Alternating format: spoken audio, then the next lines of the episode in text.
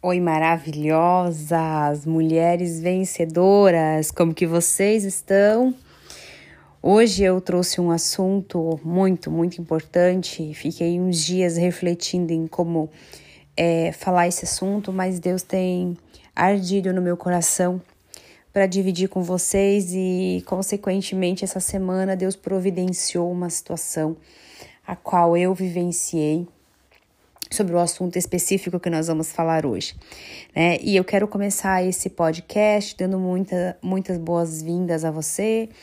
É, seja bem-vinda se você está aqui pela primeira vez, né? Para você me conhecer um pouquinho melhor, eu sou Cláudia Braga e eu tô aqui para dividir um pouquinho das experiências que eu vivo, das, dos conhecimentos que eu adquiro, né? Nada é nosso, tudo vem de Deus e tudo volta para Deus. E eu tenho certeza que se cada um dividir um pouquinho do que aprende todos os dias, Juntas, nós mulheres podemos nos fortalecer, podemos ser inspirações para outras mulheres. E para você que me conhece, sabe que o objetivo desse podcast, além de dividir o meu conhecimento, é te tornar uma mulher mais forte, é colocar em você o desejo ardente de buscar por seus pontos fortes, de destrinchar os seus pontos que, que são mais fracos, que precisam ser fortalecidos e que com isso nós possamos vencer juntas. Então, o assunto de hoje é um assunto muito complexo, é um assunto que eu vivenciei muitas vezes e que essa semana para mim foi decisiva para tomar essa decisão. Eu vou contar essa história, né? E eu quero chamar ele de a difícil decisão de perdoar. Mas não é qualquer perdão e não é qualquer pessoa que nós temos em pauta aqui para perdoar. Eu quero falar em específico dos pais. Como cumprir o quinto mandamento de Deus, honrar seu pai e sua mãe. Se você teve um pai abusivo, se você teve uma mãe abusiva, né? seria tão mais fácil se no mandamento falasse assim: honrar um pai e mãe que foi bondoso, honrar um pai e uma mãe que foi presente, honrar um pai e uma mãe que não fez, é, me fez sofrer mas infelizmente a Bíblia não fala. A Bíblia fala que é para honrar o pai e mãe. E eu quero contar um pouco de uma história que eu ouvi essa semana. E em cima dessa história nós vamos falar um pouquinho mais sobre o perdão e por que que ele é tão, tão importante para nossa liberdade. Então eu vou contar a história de uma pessoa com nome fictício chamada de Ana. E Ana, essa semana eu dei uma carona para ela. Hoje ela é uma mulher de 29 anos. E eu não sei por que, que o Senhor providenciou esse assunto. Eu acho porque eu já estava com, com ele na mente e Deus fez eu ter certeza de que era isso que eu devia falar essa semana. E aí perguntei sobre a família dela. Falei, escuta, sua família, ah, minha mãe é maravilhosa, nossa, morava com a minha mãe e tal. E eu falei, seu pai, não sei dele, também não quero saber, não nos falamos. E aí eu não perguntei nada e ela começou a falar que é, foi criada pela mãe, que o pai separou da mãe quando ela tinha apenas dois anos e que esse pai sempre foi muito ausente, que esse pai ele nunca esteve na vida dela, ela nunca teve convívio com esse pai, que logo depois esse pai formou uma outra família, ela tem dois irmãos inclusive, e que isso inclusive é um motivo de muita dor para ela, porque ela olha como o pai é presente na vida dos irmãos e não foi na vida dela. É, e ela me relatou todas as vezes que ela ficou esperando o pai chegar para buscá-la para um passeio, para uma visita e o pai não apareceu. Todas as vezes que o pai é, programou de buscá-la, a mãe arrumou, deu banho, passou perfume, ela ficava no portão esperando o pai, ele chegava, levava ela até a esquina, comprava algumas balas, alguns doces e devolvia ela em casa com menos de 20 minutos. E ela fala muito sobre é, a falta que o abraço desse pai fez. Ela fala muito sobre a falta que a conversa com esse pai fez na vida dela. Né? E isso gerou para ela uma sequela emocional terrível. Eu não quero entrar aqui num assunto sobre abuso sexual, sobre o abuso físico, sabe? Eu acho que isso é um assunto para um convidado estar junto, é um assunto para uma pessoa que tem um pouco mais de experiência mas eu quero falar aqui sobre fratura fraturas, sobre traumas, sobre dores na alma, que o abandono, que a rejeição, que a falta de presença de um pai, porque isso, sim, isso é sim uma forma de abuso infantil, faz na vida de uma mulher. E o quanto que nós, para sermos vencedoras em outras áreas da nossa vida, inclusive a financeira, a espiritual e também a emocional precisa ser resolvida, né? Na Bíblia fala assim que nós devemos honrar pai e mãe para que tudo levar bem e para que seja longa a sua vida aqui na terra. Mas como que a gente vai fazer isso se a gente tem uma fratura, se a gente tem uma, um, um buraco dentro da gente, uma falta dentro da gente? E aí, quando eu questionei ela sobre essa situação, é, ela começou a me contar aleatoriamente sobre os relacionamentos que ela teve e sobre as vezes que ela abandonou os lugares que ela já trabalhou, que ela poderia ter feito carreira, que ela poderia ter crescido nesses lugares, porque em todos eles, em todas as situações, ela dependia de uma aprovação. Ela depende de ser reconhecida, ela depende de ser notada. O fato dela estar numa instituição ou de ela estar num relacionamento que ela não seja o centro da atenção, que ela não seja a pessoa principal daquela situação, o comando daquela situação ou o simples fato dela não receber um elogio de um chefe, né, ou uma atenção mais especial em palavras mesmo de um namorado, faz com que todo o relacionamento seja colocado abaixo. Então, esse tipo de situação, esse tipo de fratura, ele deixa uma lacuna imensa na nossa vida. Ele deixa um, um, um problema seríssimo no nosso emocional, a qual a gente não consegue ter estabilidade. E se a gente não tem uma estabilidade emocional, se a gente não tem é, um autoconhecimento, mas principalmente uma segurança de que somos amadas, do que de que somos queridas, de que somos desejadas, todo ao nosso redor, é, como ela mesma falou, ela fala que ela tem tendência a procurar o caos. Por quê? Porque na infância ela viveu o caos, ela viveu o caos do abandono, o sofrimento do abandono, da rejeição. Então, mesmo quando ela não é amada, é, quando, desculpa, quando ela é amada, ela faz de tudo para que ela seja rejeitada. Ela faz de tudo para que a pessoa, ou o trabalhador, ou o empregador, ou o amigo, ou o namorado rejeite ela, para que ela, na mente dela, se consolide, viu? Você está sendo rejeitada mais uma vez. Isso é uma armadilha terrível do inimigo. E essa é uma das ferramentas que o inimigo usa para nos destruir, para nos fazer andar em círculo, para nos fazer dar volta sem destino nenhum. Por quê? Porque a nossa mente está escrava, a nossa mente está presa, o nosso coração está enraizado lá naquele abandono, lá naquela rejeição. Então, quando ela me falou isso, eu comecei a perguntar sobre os relacionamentos, ficou muito latente para mim, porque eu já vivenciei muitas vezes, muitas histórias com clientes, com colaboradoras, com parceiros de negócio, né? E eu cheguei à conclusão de que a falta do perdão, a falta de você é, decidir. Gente, não é fácil perdoar. Não é fácil você olhar para trás e uma pessoa que te magoou ter que ficar na sua frente. Eu não tô falando para você conviver. Eu não tô falando para você é, conseguir ter um relacionamento a ponto de esquecer tudo o que aconteceu. Isso se chama amnésia, não se chama perdão. Mas o perdão, ele é o início da sua liberdade. O perdão, ele começa tirando a pedra que hoje amarra o seu pé e que te leva para o fundo do mar. O fundo do mar da depressão, o fundo do mar do abandono, o fundo do mar do caos. Por quê? Porque você busca esse caos, você busca viver essas situações. Então Deus, ele nos perdoa infinitas vezes. Ele, ele, ele, ele, ele fala muito assim, ó, é, Jesus fala, né? Perdoar sete vezes sete. Então, assim, é muito difícil, dói muito quando a gente fala em perdoar uma pessoa que dentro da própria nossa casa, que tinha que nos proteger, que tinha que nos guardar, que tinha que nos ensinar, de alguma forma nos feriu. Mas se nós quisermos ser parecido com Deus, nós temos que perdoar, nós temos que aprender a perdoar. Então, por que, que eu falo que o início da sua liberdade começa no perdão? Porque o perdão é uma decisão.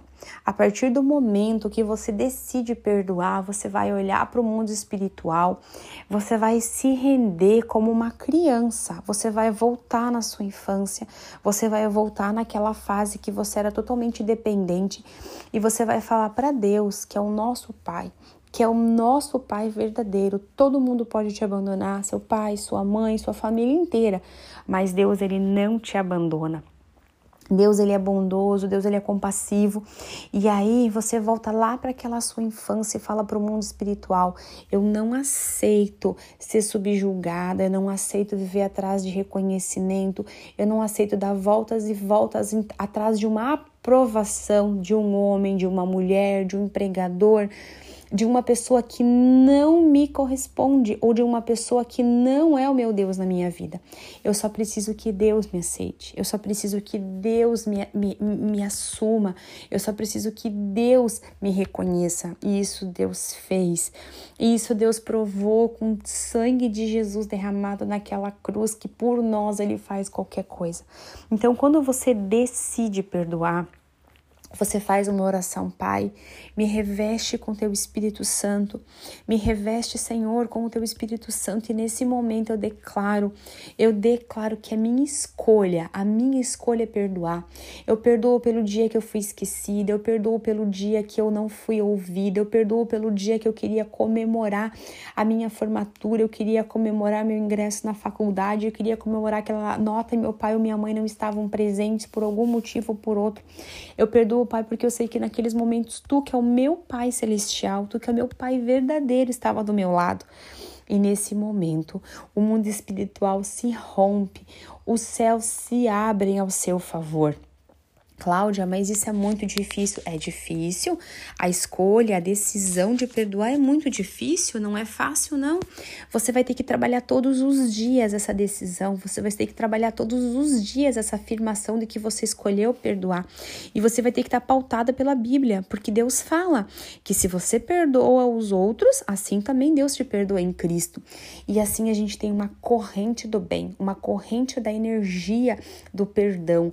E o perdão é abundante abundante, o perdão vai se sobressair na sua vida e você vai ver que através do seu perdão, da sua oração, o seu pai e a sua mãe vão ser transformados, a sua família vai ser transformada, mas principalmente o seu relacionamento não vai viver atrás de uma aprovação o seu emprego não vai depender do seu chefe ficar te elogiando o tempo todo, te reconhecendo o tempo todo, porque você é boa, porque você estudou, porque você trabalha, porque você dá o seu melhor. No seu relacionamento, você vai ser reconhecida como uma mulher forte, fiel, uma mulher auxiliadora, porque você é assim. Você foi formada para ser assim, você foi chamada por Deus para ser assim. Mas tudo que o inimigo não quer é que você arranque esse container, que você arranque essa pedra que te segura, que você tenha uma liberdade de uma corrente ou de um elástico, você vai até um certo ponto e você regride. Então, em nome de Jesus, eu te chamo nesse momento para que você vá para o livro de Efésios, que fala muito sobre o perdão, fala muito sobre o renovo, fala muito sobre esse relacionamento com os pais e que você entenda que a principal, a principal função dos seus pais foi te ter foi te dar vida, foi te trazer nesse momento. Nos seus pais não te devem nada, nada, nada, nada.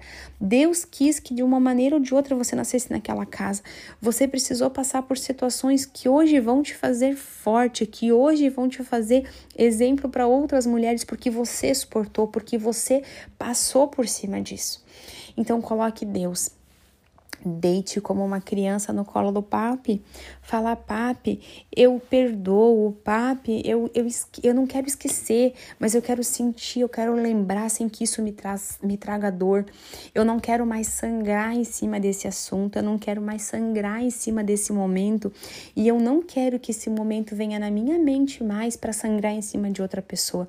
Eu não preciso que nada, eu não preciso que ninguém me reconheça, não preciso que nada, nem ninguém me aprove exceto você.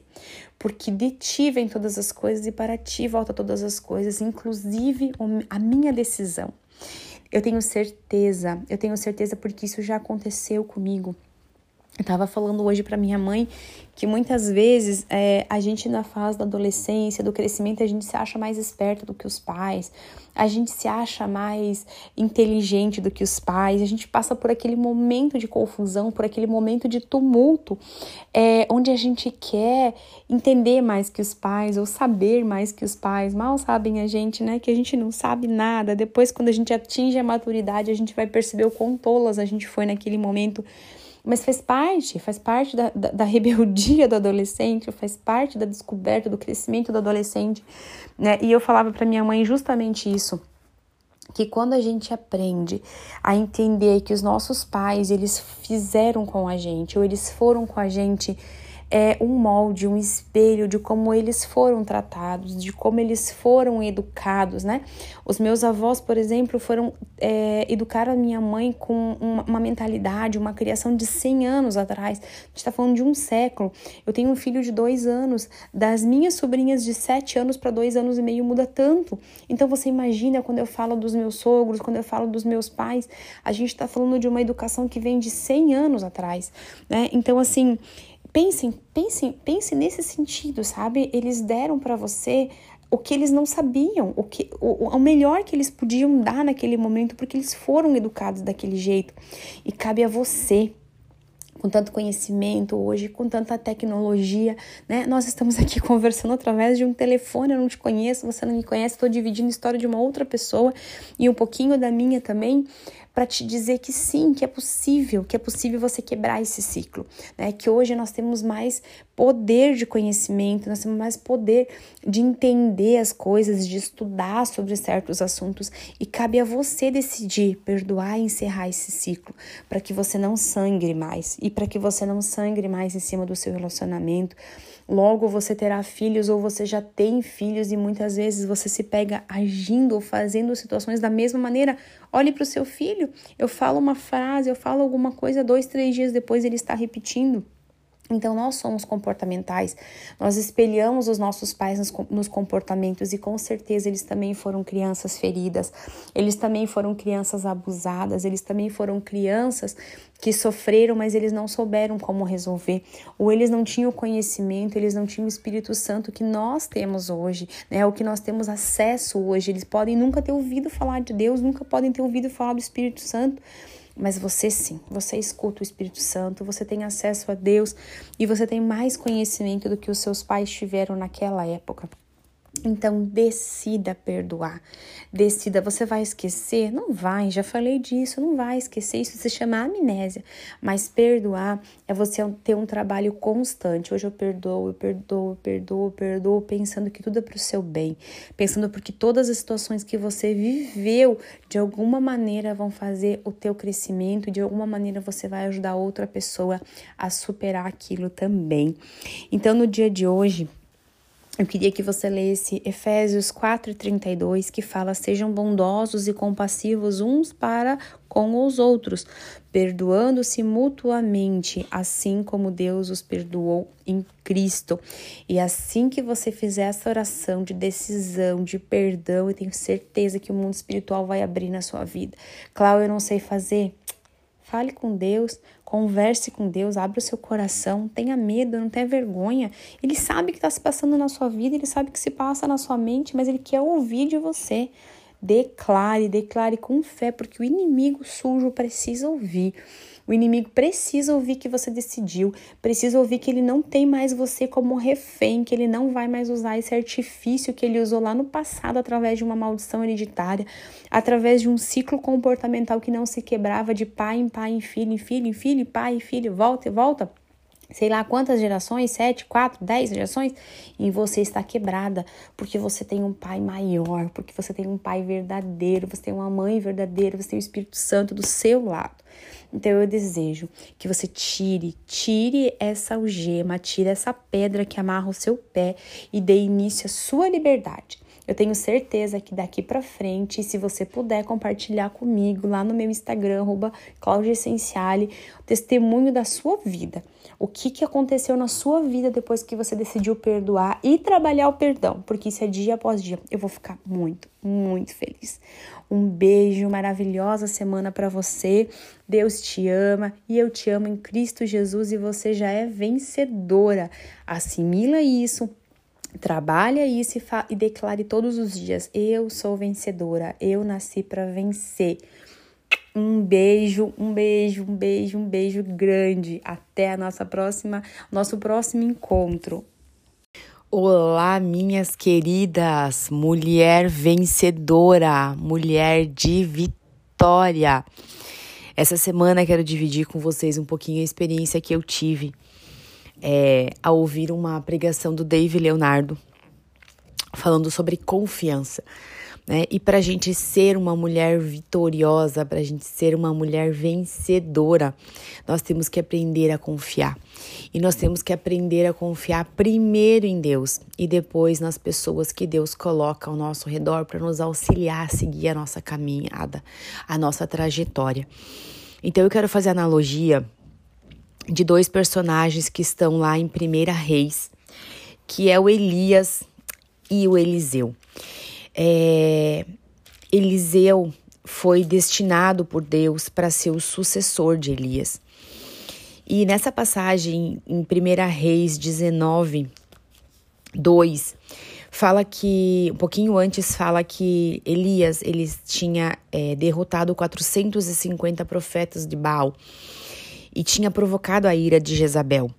E no capítulo 19, 2, fala que por isso Jezabel mandou um mensageiro a Elias para dizer-lhe que os deuses me castiguem com todo rigor se amanhã nessa hora eu não fizer com que sua vida, com a sua vida, o que você fez com a deles.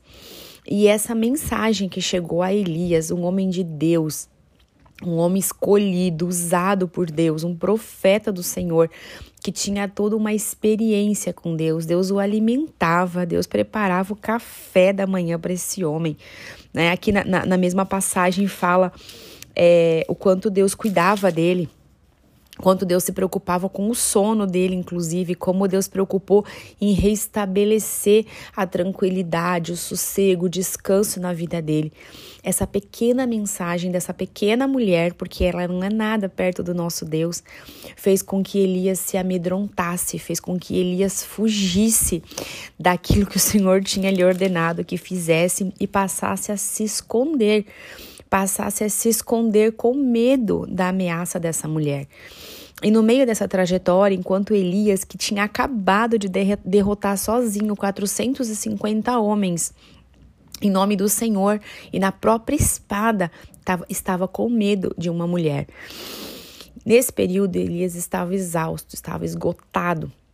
E foi aí que o anjo do Senhor cuidou dele, cuidou para que ele tivesse uma alimentação, para que ele descansasse, para ele recuperasse, né, esse esse esse cansaço que estava deixando ele sem conseguir pensar direito.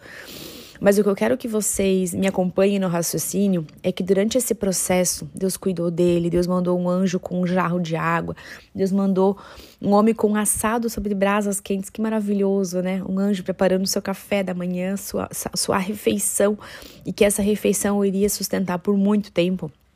Deus mandou que Elias fosse através desse caminho que ele teria que seguir e que ele ungisse dois reis e que ungisse Eliseu como seu sucessor. E Elias, andando é, pelo caminho, encontrou Eliseu, que era filho de Safate. E Eliseu estava arando, daí a gente está lá em 19, 19. E Eliseu estava arando com 12, parelha, 12 parelhas de bois e estava conduzindo a 12 parelha. Elias o alcançou e lançou a capa sobre ele. Então Eliseu deixou os bois e correu atrás de Elias. Deixe-me dar um beijo de despedida em meu pai e minha mãe, disse.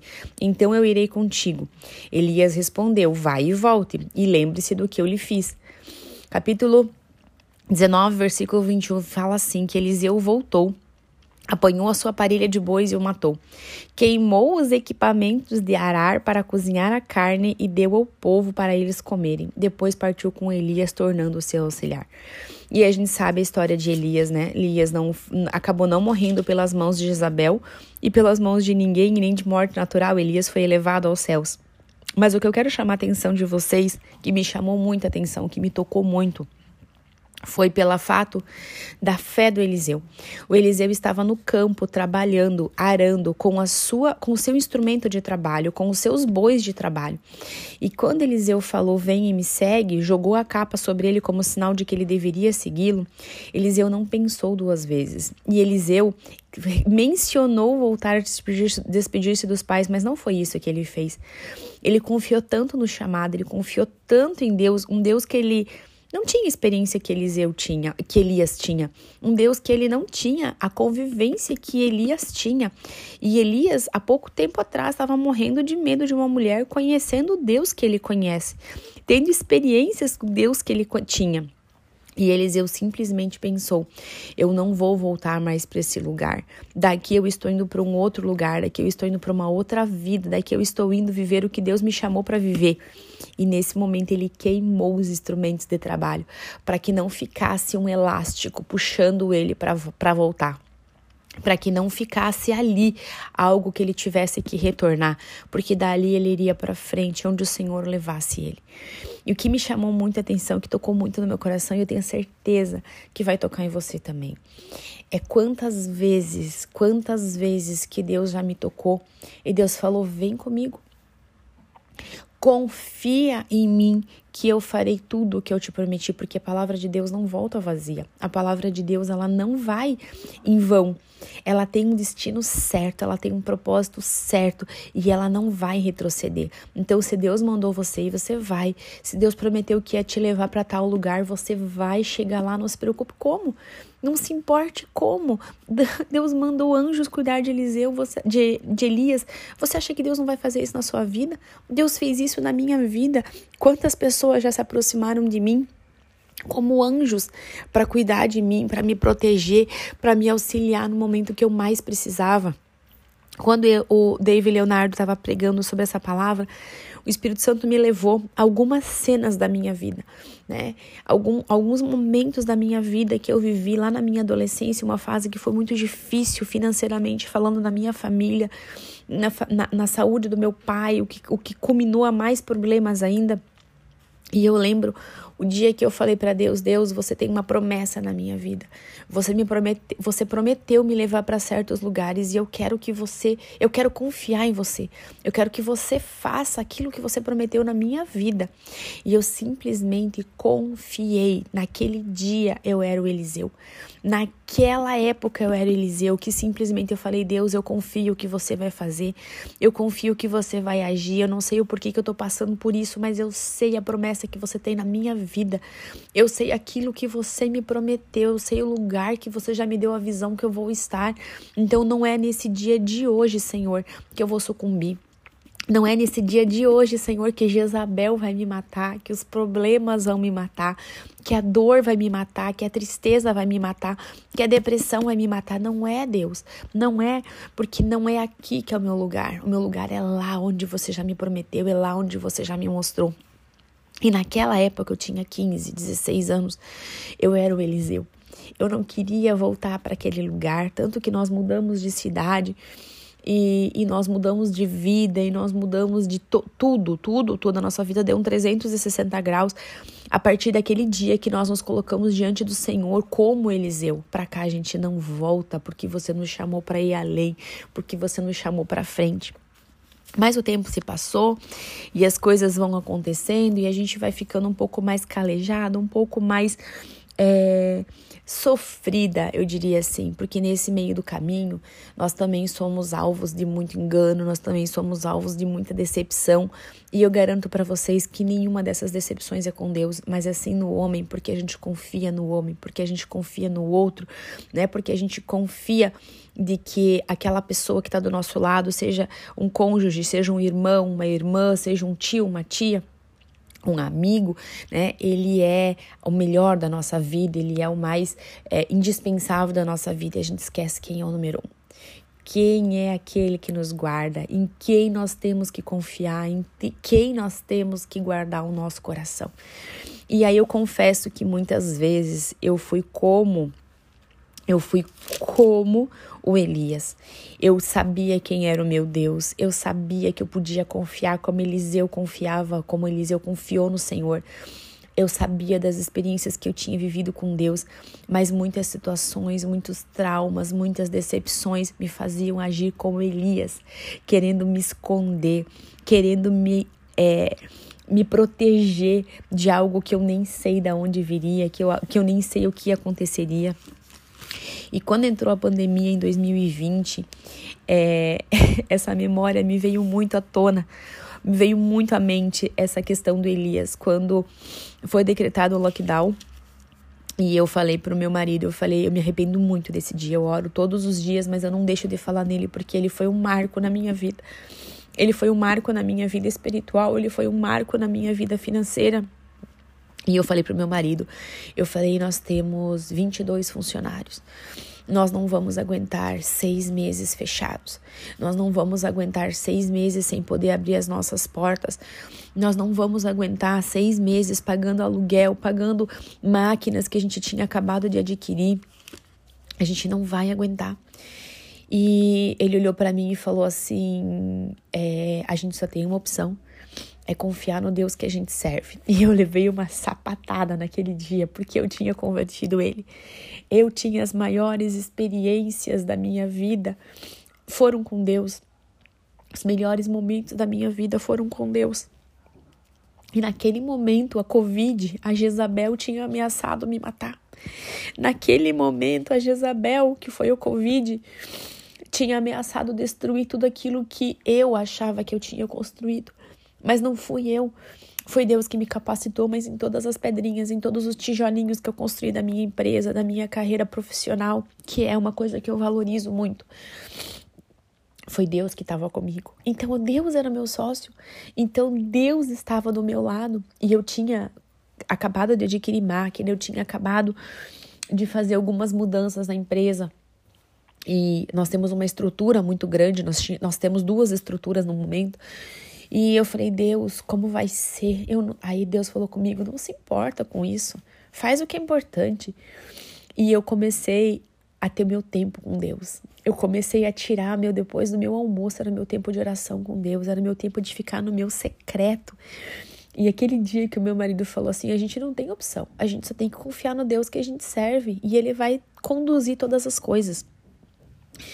Quando se passou um ano, nós mudamos a, a clínica de Itapema para uma loja praticamente na, na, segunda avenida, que é a gente andou uma quadra para mar, num lugar que até então para mim era inacessível eu reformei a clínica, eu mudei a clínica, eu comprei uma tecnologia que foi lançada em agosto a nível mundial. em novembro a gente já tinha comprado essa máquina.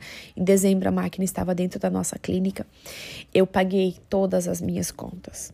Eu saí na pandemia em um estado que eu não sabia quem eu era, eu não sabia o que eu tinha feito. É, eu tinha toda uma experiência com Deus, com um profissional, assim como Elias tinha. E eu fiquei com medo da Jezabel. Eu fiquei com medo da, da, da, da ameaça de Jezabel. Só que eu tive tempo de lembrar quem era o meu Deus quem era aquele que eu servia, quem era aquele que tinha me escolhido. E eu saí da pandemia muito, muito, muito. Hoje eu olho para trás e falo, Deus, nenhuma pandemia pode derrubar aquele que você escolheu. Nenhuma pandemia pode retroceder os projetos na vida daquele que você escolheu. Então, o que, que eu quero te falar com isso? É que Deus se agrada quando o nosso coração é como o de Eliseu. Deus se agrada quando a gente olha para aquela circunstância e fala assim: Eu não tenho medo, eu não tenho medo de sair daqui para lá, porque eu sei que lá é o caminho que você está me levando até chegar no meu destino, até chegar onde você programou para eu estar. Então, se você me prometeu, você vai me levar até lá com segurança. E é assim que Deus se agrada do nosso coração. Um, um coração como Eliseu, que queima suas carroças, que queima os seus bois para não ter o um motivo para voltar, para não ter o um motivo para retroceder. E foi o que Deus fez na minha vida. Quando eu me senti um Elias querendo me esconder, querendo achar motivos para fugir, porque eu achei que eu não fosse dar conta de uma Jezabel, Deus falou: não. Calma aí, quem tá com você nesse barco? Quantas coisas você já passou? Quantas situações eu já fui contigo? Quantos livramentos eu já te dei de morte? Quantos livramentos eu já te dei de más influências, de pessoas más, de situações ruins que no momento você achou que eu tava te punindo, que no momento você achou que eu estava é, te tirando de uma situação familiar, inclusive, e não era, era para o seu bem, era para o seu propósito ser cumprido. E eu não entendo, e hoje eu falo, Deus, eu não quero entender. Falo, Deus, eu não quero ter o controle de mais nada. Eu não quero controlar mais nada. Eu quero que você fale leve, e tome conta, porque o teu propósito é maior e melhor do que o meu. Nós somos limitados. Nós somos 100% limitados. Então, o que eu te chamo hoje é para que você, assim como eu, fui tocada pelo Espírito Santo sobre o poder, sobre o poder de confiar, né? E o, e, e o poder de confiar, ele vem de você conhecer quem é o seu, o, o seu Deus, de você saber quem é aquele que você pode confiar, aquele que nunca vai te abandonar, aquele que nunca vai te deixar Aquele que quando precisar te corrigir, ele vai te corrigir, mas ele tá ali do teu lado, porque é só assim que a gente cresce, é só assim que a gente evolui. Então eu quero te chamar hoje para que você dobre o seu joelho ou para que você curve a sua cabeça perante o Senhor e fale: Senhor, eis-me aqui. Eu confio, Senhor. Eu confio, Senhor. Eu tenho a fé que você quer que eu tenha, Pai, que você me escolheu que você me escolheu para fazer a diferença, que você me escolheu para fazer a mudança, Senhor, para que, que você me escolheu para ser sua diferente. Eu falo sua diferentona. E assim como Eliseu, Senhor, eu não quero que o passado me prenda. Eu não quero que a minha carroça me segure naquele tempo que foi ruim para mim. Eu não quero que a minha carroça me segure naquele momento que foi de dor, naquele momento que foi de decepção, naquele momento que foi de tristeza. Eu não quero que a minha carroça me segure naquele momento que eu fali naquele momento que eu perdi alguém, naquele momento que destruiu alguma coisa na minha vida que não entendia. Quero o teu agir, quero o teu propósito, Senhor. Então, Pai, Assim como Eliseu, eu confio em ti. E assim como Eliseu, Senhor, hoje eu queimo as minhas carroças do passado. Eu queimo as minhas carroças do presente, Senhor, porque o meu futuro é com você. Porque o meu futuro você já está lá. No meu futuro futuro você já está me esperando, Senhor. No meu futuro você já está me conduzindo e eu não preciso de nada. Eu só preciso da Sua presença. Eu não preciso de ninguém, Senhor. Eu só preciso da Sua presença. Porque é só Tu que faz, é só Tu que prospera, é só Tu que me guarda, é só Tu, Senhor que tem os melhores planos para mim, inclusive de vida eterna. Então, Pai, eu só quero te dizer nesse dia que eu confio, que eu entrego a minha família, que eu entrego as minhas empresas, que eu entrego o meu marido, que eu entrego a minha esposa, que eu entrego os meus filhos, que eu entrego a minha casa, Senhor, que eu entrego a minha vida, o meu coração, a minha mente a Ti. Porque eu sei que você está no controle de tudo, Senhor. E eu quero ser como Eliseu. Eu quero que você tenha o controle de tudo. Eu quero que você me chama para ir, eu esteja pronta, disposta para ir. Então, nesse dia, a minha oração é para que, assim como eu fui tocada, você também seja. Assim como eu também fiz essa oração no dia de ontem, você possa fazer ouvindo essa mensagem e abra sua mente, abra o seu coração para que Deus faça na sua vida o que ele fez na vida de Eliseu para que você não ouça mais falar de um Deus da Bíblia, para que você não ouça mais falar de um Deus que um pregador que você conhece prega, mas para que você viva a experiência de ser servida por anjos do Senhor. Para que você viva a experiência de ter um Deus que quer que você compartilhe com Ele o seu deitar e o seu levantar, que você tenha relacionamento com Ele, que você tenha intimidade com Ele, para que você conheça o Deus que Eliseu confiou, para que você se jogue nos braços do Deus que Eliseu confiou, que Eliseu se jogou. Por quê? Porque é só por ele. é só dele, tudo vem dele, tudo volta para ele. E nós somos instrumentos nas suas mãos. E quando nós estamos alinhados com o seu reino, quando nós estamos alinhados com o seu trono, a água dele flui na nossa vida e nós somos um canal de bênçãos na vida de outras pessoas. Então confie. Confie que ele pode mudar a sua história.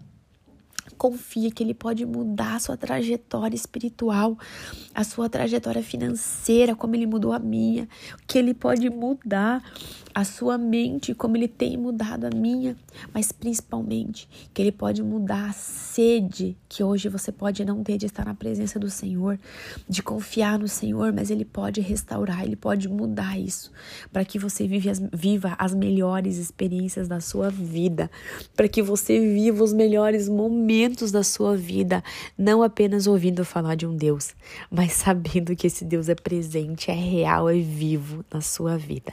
Amém? Amém?